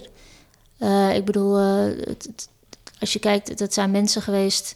Ik, ik heb heel erg gedacht van ja, dat, dat had gewoon familie van mij kunnen zijn. Hè, met een vergelijkbare achternaam, Ja, geboorteplek. jij zit qua algoritme Ja. helemaal heel slecht. Ja, nee, maar het, is, het heeft me heel erg geraakt. En een van de dingen die ik heb geleerd, en volgens mij eh, valt er hier op elk niveau heel veel van te leren. Dus ik maak het nu wel heel klein, dus dat is, dat is niet ver, maar het is een te groot onderwerp. Is wel, ehm, is ook vanuit de politiek, niet zomaar vertrouwen dat als we het eenmaal op papier hebben geregeld, dat het dan wel goed komt. En dat als het getoetst wordt, getoetst wordt volgens de regeltjes die we allemaal hebben bedacht, eh, dat het dan wel goed komt. En als je dan Als iemand aan je deur staat en zegt: hé, hey, maar bij mij gaat het mis. Dat je dan niet denkt van nou, individueel geval, daar kijk ik even niet naar. Dat is een hele, hele harde les. Ja, Eén ding wil je dan nog voorhouden daarover. Eh, ehm, macht is heel gevaarlijk, hè? Wat dat betreft. Want als je kijkt naar hoe bijvoorbeeld rechters hebben gereageerd op de zaken die zijn aangespannen door ouders die de dupe werden van de Belastingdienst, zeiden de rechters vaak van ja, maar het is de wet. En de wet is democratisch tot stand gekomen. En ehm, ze weten wel wat ze doen daar in Den Haag op het Binnenhof. En dan is macht dus, dus heel gevaarlijk als politici dus even niet doorhebben wat ze doen. Of misschien moedwillig schade aanbrengen. Uh, dat, dat is niet per se hier gebeurt, daar ga ik vanuit, maar het kan ook. Je hebt, je hebt net beschreven hoe een heel ministerie wacht op jouw handtekening. Je hebt macht. En, en dat is ook een, een, een. Het lijkt mij ook eng om daarmee om te moeten gaan als, uh, ja. als mens. Nou, het is. Ik, uh, ik beschouw het zelf niet. Uh, het is ook natuurlijk niet een, een absolute macht. Maar ik begrijp heel goed wat je zegt. En waar ik al heel erg bewust van was, ben ik hierdoor extra nog veel bewuster van geworden. Is inderdaad dat um, het idee, weet je wel, dat is langs zoveel lagen geweest, het zal wel goed zijn. Nee, ik wil alles wat ik zelf lees, wat ik besluit, zelf begrijpen. Ik wil dat kunnen toetsen. Ik wil ook gewoon buiten mijn eigen uh, ministerie en bubbel kunnen toetsen. Maar ben je wel eens nerveus als je de handtekening zet? Nerveus niet, maar ik voel wel die, die druk waar ik het net over had. Dat voel ik wel. Of het nou een heel, heel een, een A4'tje is of een zwaarder besluit. Dat voel ik bij alles. Omdat mm -hmm. het wel uitmaakt. Ik bedoel, het, Want het, het zit heeft... ook op jouw terrein natuurlijk. Hè? Uh, de, de, windmolens die komen ja. ergens te staan. Er zijn ook mensen. Tuurlijk, tuurlijk. Kijk, dus beschadig ik het recht van mensen door een windmolen ergens Klimaat is sowieso het hele beleid in al zijn facetten raakt, uh, denk ik, het hele land en ieder mens hier over gaat raken.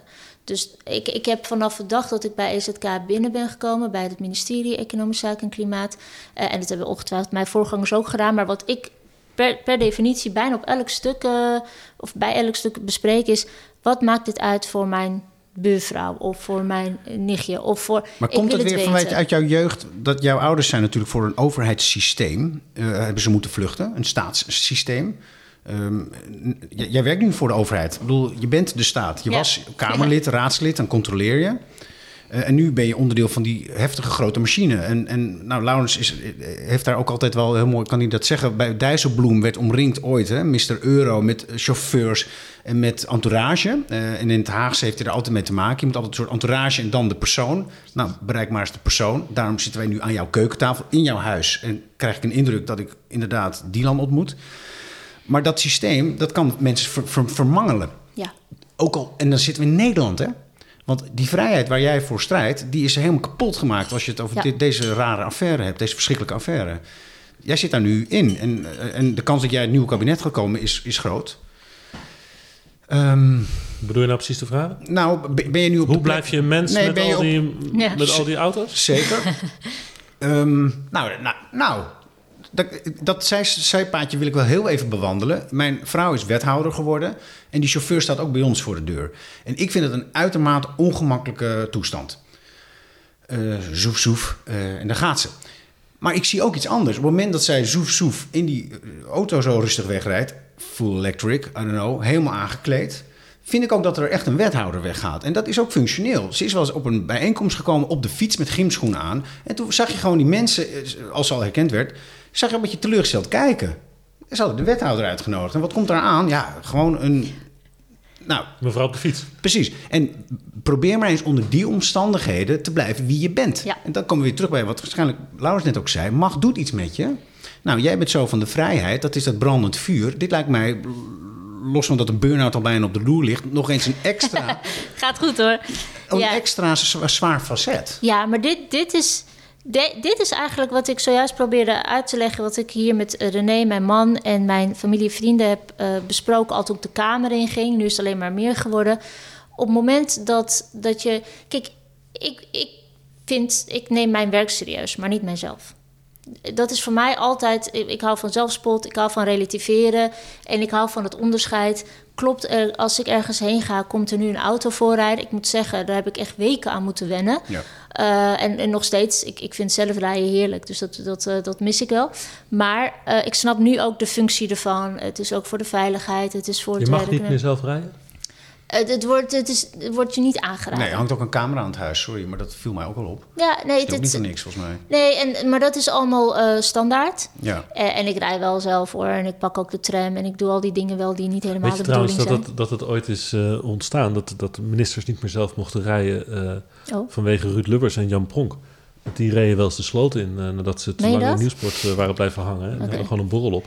En met die, al die dronken ministers, toen hebben ze ooit besloten van ministers mogen niet meer zelf rijden. Ik Oké. weet toevallig van jouw man dat sinds jij niet meer rijdt... er veel- minder snelheidstickets binnenkomen. Klopt dat? Nee, daar klopt niks van. Daar klopt echt helemaal niks van. Dat zou ja, ongetwijfeld. Ongetwijfeld. Nee, maar het is wel. Maar ehm, terug, ja. Dit, dit zijn, maar dit zijn wel echt ontzettend belangrijke dingen. Op het moment dat je gaat denken: oké, ik ben nu Kamerlid, dus ga maar even opzij voor mij. Of ik ben nu staatssecretaris, dus je gaat nu naar mij luisteren. Dan denk ik en dat je je werk sowieso al niet goed doet. Dan heb je het niet helemaal begrepen. Want ik bedoel, je bent daar voor degene die op je gestemd hebben en die zeggen: vertegenwoordig mijn stem. Ja. Nogmaals, je bent er niet voor jezelf.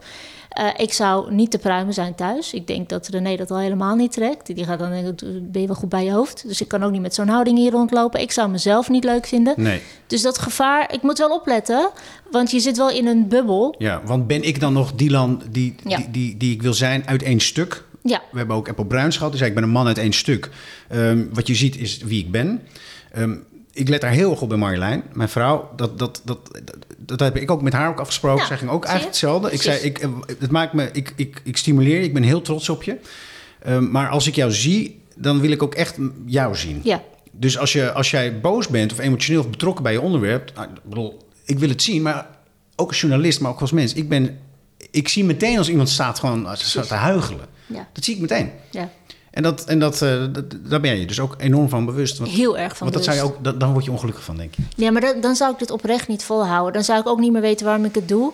Eh, want dan, dan kan iemand anders het ook gewoon eh, prima doen. Ik bedoel, dat kan sowieso overigens. Maar ik denk elke dag dat ik hier zit... want dit is raar, raar werk, hè? het kan morgen klaar zijn...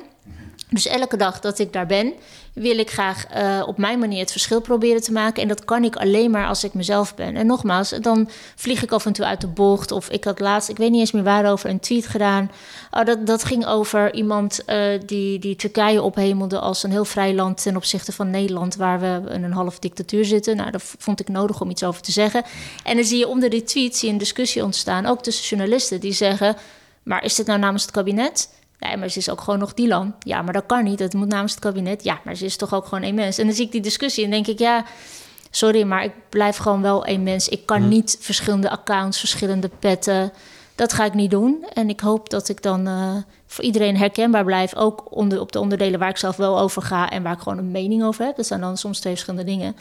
Maar dan ga ik wel, dat ga ik wel gewoon doen. Ik ga niet apart of me inhouden of opeens heel eh, anders praten.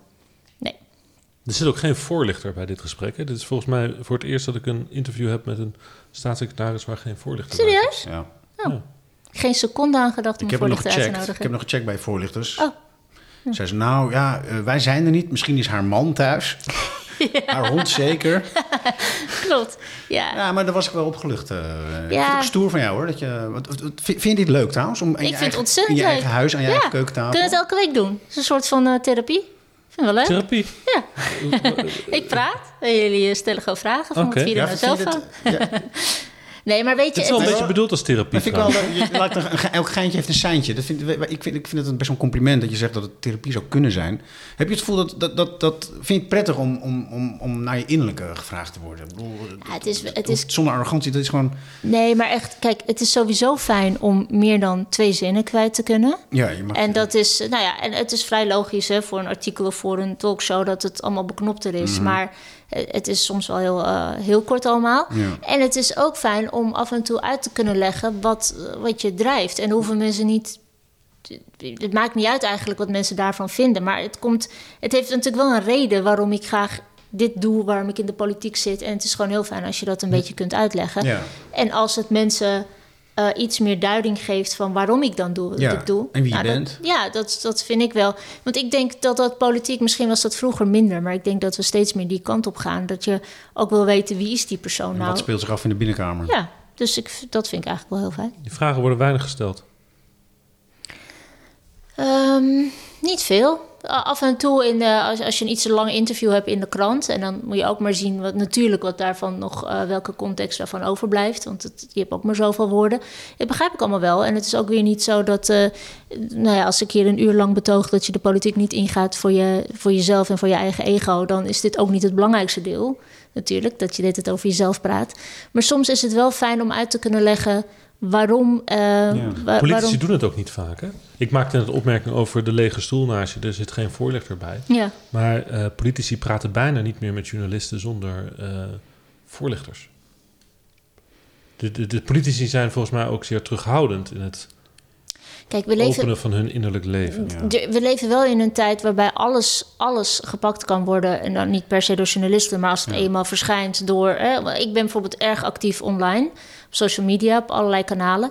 Dan weet ik ook dat, het, uh, dat daar een aspect bij komt. En dat is dat iedereen dus alles van je vindt. Maar dat is jammer, hè? Want dat eigenlijk wij, wij Laurens en ik, proberen dus, dus, dus veiligheid te bieden. Dat vind ik een heel eigenlijk een beetje abstract begrip. Maar en daarbinnen hopen wij, wij, wij, nou ik hunker al echt al heel lang naar gewoon normale gesprekken met Ja. normale mensen. Want dat zijn politici uiteindelijk ook. Maar dat lukt nooit bij die patatbalie, dat rare ding in Den Haag.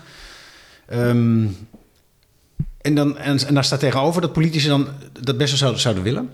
Maar ook dan weer bang zijn, omdat er dan toch weer ergens anders dan weer die onveiligheid om de, Ja. om de hoek ligt te loeren. En zelfs in het innerlijke van mij, natuurlijk continu, als de politiek verslaggever die ik natuurlijk ook ben, Ja. continu zit er een stemmetje in mijn hoofd van, is dit nou echt? Is dit nou echt? Is dit Ja. nou echt? Nou ja, ik. ik Want zo ben ik ge- geïndoctrineerd Snap ik, door, snap ik, door ja. mijn Ja, jij moet ook een beetje ontgiften nog daarvoor. eh. Ja. Want wij willen Ja. niet cynisch eh, bevlogen bestuurders. eh, Ja, ik zou. Spreken. Kijk, in dit geval bijvoorbeeld, hoe we hier in mijn huis zitten. Jullie hebben net mijn man ontmoet en uh, naar de hond. En uh, inderdaad, verder niemand erbij. En uh, ik, ik zou niet weten hoe ik nog echter en, en opener kan zijn. Ik heb ook uh, helemaal niet zoveel geheimen. Ik plaats ook misschien net iets te veel online en dergelijke. En ik heb zelf, toen ik in de gemeenteraad zat, uh, heel veel media gedaan, toen in de Kamer.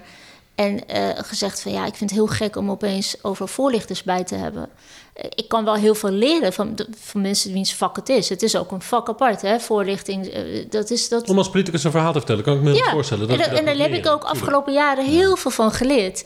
Maar, maar ja, je moet het toch met me eens zijn dat heel veel van jouw collega's in een, in een kramp schieten zodra er een microfoon of een camera in de buurt weet is. Ik, ja, ik sta daar nooit bij, dat weet jij beter dan ik. Maar ik. ik... Nou ja, je ziet ze wel eens op tv, toch? En dan, dan ken je ze van. Jij kent ze vanuit de, de, de, de binnenkamer, zullen we maar zeggen. Ja. En, en je ziet ze vervolgens. Uh, maar weet je wat ik denk? Je, je, hoeft geen namen te noemen, want ik zie je al met, met oogjes van. Oh jee, waar gaat dit heen? Maar je hoeft geen namen te noemen. Maar je, je zit in een fractievergadering van de VVD. Je hebt daar een discussie. En uh, er is daar iemand die, die verdedigt een of ander punt. En vervolgens zie jij s'avonds in het journaal diezelfde persoon in een quote dat punt proberen te maken. En dan denk je dus misschien ook wel eens van... Goh, hij zei het in de fractievergadering beter. Ja, je moet ook een beetje wennen aan de media. Dat is natuurlijk ook het geval. Hè? Het, is, het is ook best... Uh, het, het kan ook best spannend zijn. Ja, maar weet je wat ik denk? Dat als jij dus uit één stuk bent... Uh, en, en, en dat er geen twee Dylans zijn... dat je dus ook niet bevreesd hoeft te zijn voor die uitglijders... Uh, die jij overigens wel maakt. Zeker. Misschien wel meer dan anderen. Misschien, jij bent eigenlijk misschien wel Echt best wel niet meer dan een ander. Mm, nou, uh, je valt wel op.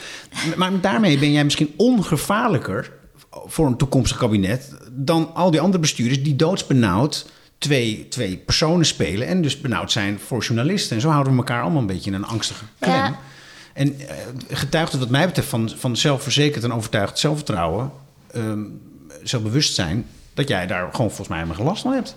Nou ja, ik vind, ik vind het ook wel spannend. Ik bedoel, ik weet niet of jullie dat nog weten... toen ik uh, twee, drie jaar geleden uh, dat vuurwerkpunt... Ja, ja, ja, toen liep jij voor de troepen uit. Uh, toen liep ik voor de ja, troepen ja, uit. Je wilde dat verbieden en de VVD was er in ieder geval nog niet klaar voor. Sterker nog, je, je kon een standpunt wat gewoon helemaal uh, Klopt. recht tegen de leiding ging. En die had ik al... Ik had mijn quotes al voor een NOS-camera gegeven. Ja. Uh, en smiddags gedacht, oké, okay, dit was veel te snel. Ja. En ik weet nog dat ik een... dan kan je verschillende dingen doen. Nou, dan, hè? zeg je, dan zeg je het heel diplomatiek. Ja, nou, dat... Dus middags dacht ik, dit was te snel. Dat nee. was na een fractievergadering. Ja, zeker. Klopt, klopt, klopt, klopt, klopt. Ja. Nee, nee, nee. Maar daar, daar... En dat is... Kijk, en wat er dan gebeurt, is dat je... Uh, dat alles in het werk gesteld kan worden. Dat heb ik toen niet gedaan. Om van, oké, okay, wat voor draai kunnen we dan maken... Zodat, zodat ik dan weer vertel van... Ja, maar jullie hebben het verkeerd begrepen, wat ik eigenlijk bedoelde. Ah, weet ja. je wel, dat. En ik dacht, nee, dit, dit, is gewoon niet wat ik wil. Ik heb gewoon echt een fout gemaakt. Ja.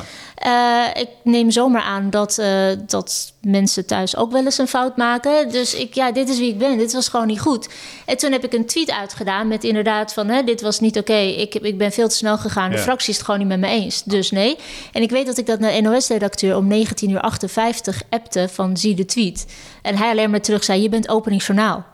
Wat is dit? Dus dan zie je mij nog voor een camera, acht uur nieuws, van ja, dat gaan we verbieden. En daarna hoor je dan de presentatrice zeggen, ja, maar dat was dus niet zo. Nou, dat, is, ja, dat zijn natuurlijk niet de beste momenten. Toen zei hij, ben je nog, ben je nog in de Tweede Kamer? Wil je weer voor de camera? Ja. Ik zei, ja, kom maar. Hij zei, serieus? Ja. Ik zei, ja, ik, ik heb het toch bedoel. En ehm, daar heb ik voor de camera verteld hè, dat Ja, het een fout was. En toen kreeg ik van iedereen, zo, dat was Ja. zeker zwaar en wat knap en goed. Ik dacht bij mezelf, dit was het makkelijkste optreden wat ik ooit heb gehad. Omdat ik gewoon de waarheid zei dit van, jongens, ik heb het verkloot. Maar dit is gewoon de kern van één, uit één, één persoon zijn. Want dan, Ja, dan, nou ja, anders kan ik het niet. Eigenlijk eerlijk zijn is eigenlijk heel erg makkelijk. Ja, maar anders. En Ik dacht bij mezelf, dan zie ik mezelf op tv helemaal ingewikkeld draaien. En persoon wil jij nooit zijn. Nee, want dan ga ik denken van, ja, wie trapt hier nou in? Ik niet. Nou, dat wil ik niet. En ik heb hier gewoon een fout gemaakt. Nou ja, en aan de andere kant zit ik wel in een vak. Dit moet je niet te veel doen. Dus het is niet zo van, nou, elke week eh foutje. Dus het maakt, het maakt niet dat ik daar heel relaxed in zit van... oh ja, dit heb ik zomaar gefixt. Zeker Nee. niet. En gelukkig, een paar maanden later was mijn fractie ook om. eh, op vuurwerk. Dus toen waren we ook weer rond. Maar dat heeft mij wel geleerd. Ik kreeg zoveel reacties van mensen van... oh, wat fijn, ja, ik maak ook wel eens fouten. Natuurlijk is dat zo. Maar dat is het. Mensen willen zich herkennen in, in, in, zijn in, toch geen in robots? de bestuurders... die misschien als een Ja. soort abstract persoon eh, gezien kan worden. Nou, ons doel is, Laurens... om de binnenkamer ook eh, te openen... en daarmee een vollediger beeld te krijgen. Ja, ik ben eigenlijk wel benieuwd nog naar één ding. En eh, je bent natuurlijk eh, gemeenteraadslid geweest. E- eerst nog adviseur van de gemeenteraad in Amsterdam, gemeenteraadslid geweest. Ehm, Kamerlid geworden. Nu opeens staatssecretaris eh, op de elfde uren nog in dit kabinet eh, erin geparachuteerd. En eh, eigenlijk, je, je, je hebt heel veel verschillende portefeuilles gehad, hè? Onderwijs, migratie. Nee, migratie dus niet, maar onderwijs. Onderwijs ook niet. Ik heb in de Kamer ontwikkelingssamenwerking gehad, media. Ja, En daarna klimaat en energie en daarna veiligheid. ja. En nu ben je dus opeens staatssecretaris klimaat. Mhm. En moet je namens Nederland onderhandelen in eh, Ja. Glasgow. En dan sta je dus tussen mensen wiens leven het is om het klimaat te doen. En eh, Je glimlacht heel breed. Ja, Wat dat speelt er zich af in je hoofd nu? Nou, dat, dat is wel echt hoe het is. Het is wel. eh, kijk, ik kom daar ehm, met een duidelijke agenda. Dat is het mandaat waarmee de Kamer mij naar Glasgow heeft gestuurd. Maar ehm, mijn agenda is heel duidelijk. En ehm, ik weet ook voor wie ik het doe. Dus bij alles vraag ik wel: wat maakt het uit voor de Nederlander? ja. Ja, maar het klimaat, ja, heel belangrijk. Dat is mijn mandaat. Ik weet wat ik hier kom halen. Maar ik wil ook weten wat het oplevert voor de Nederlander. Dat blijft wel mijn, eh, mijn focus. Ja. En hoe kom je dan ehm, in, die, in die paar maanden ehm, in de positie dat je eh, ja, dat, dat kan doen? Voor jezelf ook. Ik bedoel, je hebt net uitgelegd hoe je je werk doet. Maar dat is best een, eh, een, een stap, denk ik. Ja, het is niet. eh, Kijk, eh, aan de ene kant is het natuurlijk ongelooflijk bijna een luxe positie. Zeker als je als Kamerlid van Kamerlid naar staatssecretaris gaat, dat je dat verschil ziet. Ik heb natuurlijk een heel ambtelijk apparaat om me heen. Het alles voorbereid, je helemaal daarin ondersteunt. Ja, maar je wilt niet een politicus zijn die gewoon een praatpaal is Nee. de secretaris-generaal. Nee, nee, nee, nee. En, ehm, maar het is dus wel, ik kan wel alles vragen en onderbouwing en, en hulp vragen. Dus, nou, in de Kamer heb je eh, anderhalve medewerker. Eentje moet je delen met de rest en eentje is dan van jou. Dus dat is, dat is gewoon een hele andere positie. En ehm, wat, het is heel, heel raar wat ik nu ga zeggen. Maar wat mij bijvoorbeeld in dat soort settings heel erg helpt. Dan zit je aan zo'n tafel met John Kerry en zo. Weet je wel. En iedereen doet allemaal een beetje. Ik ben de belangrijkste persoon hier. Nee, ik ben de belangrijkste persoon. En dan kan je geïntimideerd Zeker met al voelen. die ego's. Hè? Ja, je kan je geïntimideerd voelen. Maar dan zit je achter zo'n bordje met de Netherlands. Mhm. En daar, daar kijk ik, dat klinkt heel flauw, maar daar kijk ik dan naar en denk ik, ja, ik zit hier om Nederland te vertegenwoordigen. Ik weet voor wie ik het doe. Ik moet altijd voor me zien voor wie ik het doe. En eh, op het moment dat ik aan de beurt ben, dan denk dat- ik, eh, ik, ben, ik ben hier voor Nederland. Een soort, soort fundament eigenlijk. Dat naambordje. Dat helpt mij. Want kijk, op het moment dat je die ego's eh, laat overheersen, dan gaat het ook over jouw ego. Dan gaat het opeens over mij. Ben ik wel belangrijk? Maar daar wil ik helemaal niet mee bezig zijn. Maar het is heel makkelijk om dat te Dus kunnen je, doen. Dus je maakt jezelf groot daarmee, door dat verantwoordelijke gevoel. Tuurlijk, ik ben, daar namens, ik ben daar namens jullie, namens En Nederland. dat is jouw strategie om... Ja, ik vertegenwoordig Nederland Ja, en dat zijn mensen mij. die andersom doen. Hè? Die maken van alle andere kleine, bijvoorbeeld aan al die, al die stoere mannen, denken ze wel eens, ah ja, hoe zien ze eruit als ze gewoon geen kleren aan hebben Dat bijvoorbeeld. zou wel kunnen. Dat is ook ja. een strategie. Maar jij doet dus, je maakt die, die mannen, want ook Timmermans zit daar dan. Je maakt jezelf gewoon ook Ik groot. denk, ja, weet je, ik, Zo ik- simpel is het. ja, mijn opdracht maak ik groot. Niet mezelf, ze, maar eh, mijn opdracht. Nemen ze je ja, ja, ja, serieus? ja, ja, ja, ja. Ehm, Of, of er is zo'n staatssecretaris die net eh, Nou, drie maanden staatssecretaris ja, is? in, in dat soort overleggen wel. Want het is ook duidelijk, hè, je zit daar wel als 16e economie van de wereld en eh, noem maar op. Dus het is, je vertegenwoordigt een instituut, een land. Maar wat ik eh, in Glasgow en in die week ging ik daarna door eh, naar Dubai. Dat was een waterstofconferentie in Abu Dhabi. En in alle drie de locaties merk je, want ik ben net als eh, jouw vrouw Marjolein. Ik kom dan de eerste dag als ik aankom, dan is er nog een meeting of zo. Maar heel informeel kom ik er gewoon in mijn joggingpak en mijn sneakers aan. Er is echt niemand die verwacht dat ik dan de staatssecretaris ben. Dus mijn medewerker. Mijn mannelijke collega vaak in pak, die wordt dan staatssecretaris, loopt u even mee. Die heeft dat de hele week, die eh, is op een gegeven moment zei ik, nou ga jij dan anders maar even meelopen. En die Maar- zegt dan niet even van, eh hey, Dylan, Jawel, doe, ja. doe even iets ja, nee, ja, maar dat, ik ga niet, ik blijf mezelf. Maar dat is denk ook puur ik. seksisme. Ja, en, en wend er maar aan. De, de bestuurders kunnen er ook zo uitzien. Ik heb op het vliegveld in Glasgow gehad. Dat was echt een ontzettend lief eh, mevrouw. Die moest de staatssecretaris begeleiden naar de gate. En, eh, en met mondkapjes en noem maar op. En allemaal moeilijk verstaanbaar. En ze vroeg drie keer aan me, checkt u in namens de staatssecretaris? En ik zei drie keer, ja, ik, u moet toch echt mij hebben. En ik, ik, merk ben- ook dat ik daar ook... Ik ga natuurlijk niet lopen zeggen, ik ben de staatssecretaris. Dus ik zeg het dan ook een beetje omvloers.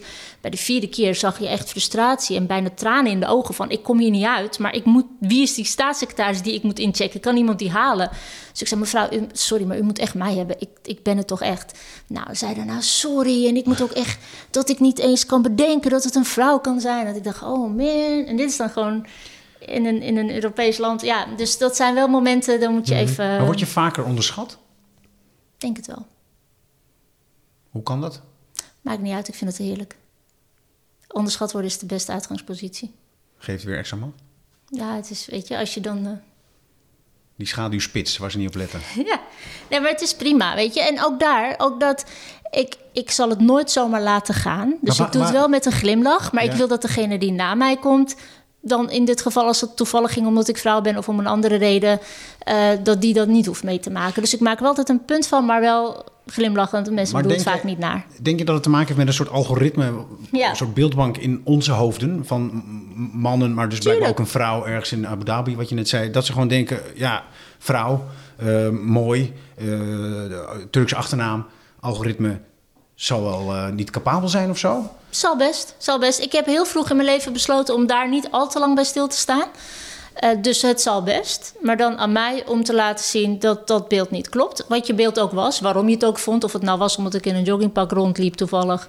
eh, en, en degene naast mij gewoon strak in een zakelijke outfit. Dan heeft het niks te maken met man-vrouw. Maar gewoon over wat je aan hebt tot Ja. en met man-vrouw. Het kan van alles zijn. Interesseert me niet. Ik zal je met een glimlach eh, corrigeren. Maar in de journalistiek, zeker in de Haagse journalistiek, waar ik een paar jaar rondloop, ehm, vermoeden wij, denken wij, Kijk, nu komt er... te zien Ja. eh, dat hier een eh, VVD-strategie gaande is. Serieus? Dat, ehm, Dat we de joggingpakken vergoed krijgen? Nee, een beetje die brutale eh wilde bras. Dylan, stevige uitspraken, doet het goed in de talkshows. Eh, die mag even, even, even de, de rechtse kernenergiepoliticus uithangen. Puur strategie, denk ik. Strategie. ja. Maar je denkt dus niet dat ik het zelf kan verzinnen. Eh, ja, Je denkt, dat, dat, je denkt dus dat iemand mij moet vertellen dat ik dit moet zeggen. En dat zijn Nou ja, pi- een pion. Dat is leuk. Nou, nou, nou betrap je mij dus zelf op een, een, een- de, op een onderschatting van... zij wordt geïnstrumentaliseerd. Want dat is namelijk Mijn wat... vraag van zojuist in de praktijk misschien. Ja, misschien Dijsselbloem heeft jou ook al hierop aangesproken. Wat dan? Dat jij overal strategie vermoedt. En jij zegt ook zelf, in Den Haag vermoeden we altijd strategie. Ja, maar dat is zo. Dat de Haagse journalistiek... Ja, maar jij moet daar los van komen. Hè? Dat is, dat, dat was, dat, dat... Ja. Maar goed, kijk- dan nog, kijk, zelfs als je, de, als je het zelf bedenkt... kan het natuurlijk nog steeds onderdeel zijn van een, een, een, een manier van imago, image building. Kijk, Het Dat- is waardevol voor een partij om iemand te hebben die het goed doet in de talkshows. Nou, het, het, kijk, Ehm, het zou. laat ik het eerst zo zeggen. Er zit, eh, voor zover ik weet, geen enkele strategie. Want dit is hoe ik ook was toen ik ook in de raad, gemeenteraad was. En daarvoor ook trouwens.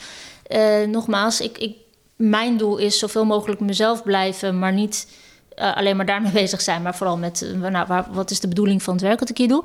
Ehm, en wat, wat ik zo fijn vind, in ieder geval aan de VVD, is dat ik die ruimte. Er is nog nooit iemand geweest die heeft gezegd: even dimmen, nee, zo moet je het niet doen. Gedraag je eens een beetje anders. Of eh eh, staatssecretariswaardig, waar- waarom loop je rond in een joggingpak? Er zou nooit iemand dat tegen mij zeggen, omdat juist het. Maar dat is wat ik van de VVD gewend ben, al ver voordat ik op deze plek zat. Eh, wees jezelf, wees authentiek. Want dat is, dat is wat. Nou, ik ga- het, omdat het dus synchroon loopt. Omdat jouw Ja, zijn synchroon Ja. loopt met de belangen van Maar de ik VVD. zou het niet anders kunnen. Want ik ga ook niet namelijk flyeren hier in de wijk en aan jou vragen: stem op mij. om daarna overmorgen iemand anders te zijn. En Mhm. ik denk dat elke partij zo'n persoon er wel bij wil hebben. Ja. Althans, ik maar er zijn bij de VVD ook, zat, zoals ook bij elke andere partij in de Tweede Kamer, zat mensen die natuurlijk in dat systeem onder de wielen komen, omdat het niet synchroon loopt. Nee, maar dat dus- dat hun eigen zijn niet Ja. het belang van de partij eh, kan worden, eh, hè, mee kan worden.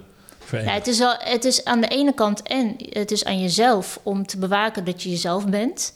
Eh, en tegelijkertijd te begrijpen in wat voor context je bent beland. Ik bedoel, als ik als, ik als staatssecretaris rondloop en de hele dag zeg... nou, het, is allemaal, het boeit me helemaal niks, ik doe gewoon lekker wat ik wil... ja, dan hou ik dat ook niet een dag vol. Maar je moet nogmaals niet jezelf, maar wel je, je werk serieus nemen. Dus er hoort ook bij dat je op momenten aanpast aan wat daar de bedoeling is. Alleen, ik, ik probeer wel daarop, hè, eh, of als het over beleid gaat, over inhoud gaat, op tijd bij te sturen als ik echt iets anders denk, eh, in debatten in te brengen, in gesprekken in te brengen. Eh, nu heb ik meer positie om dat te doen op mijn eigen dossier dan voorheen. Maar binnen de fractie heb ik ook altijd, op, ook op andere onderwerpen, als ik iets vond, vanuit ervaring of vanuit whatever, altijd mijn punten ingebracht.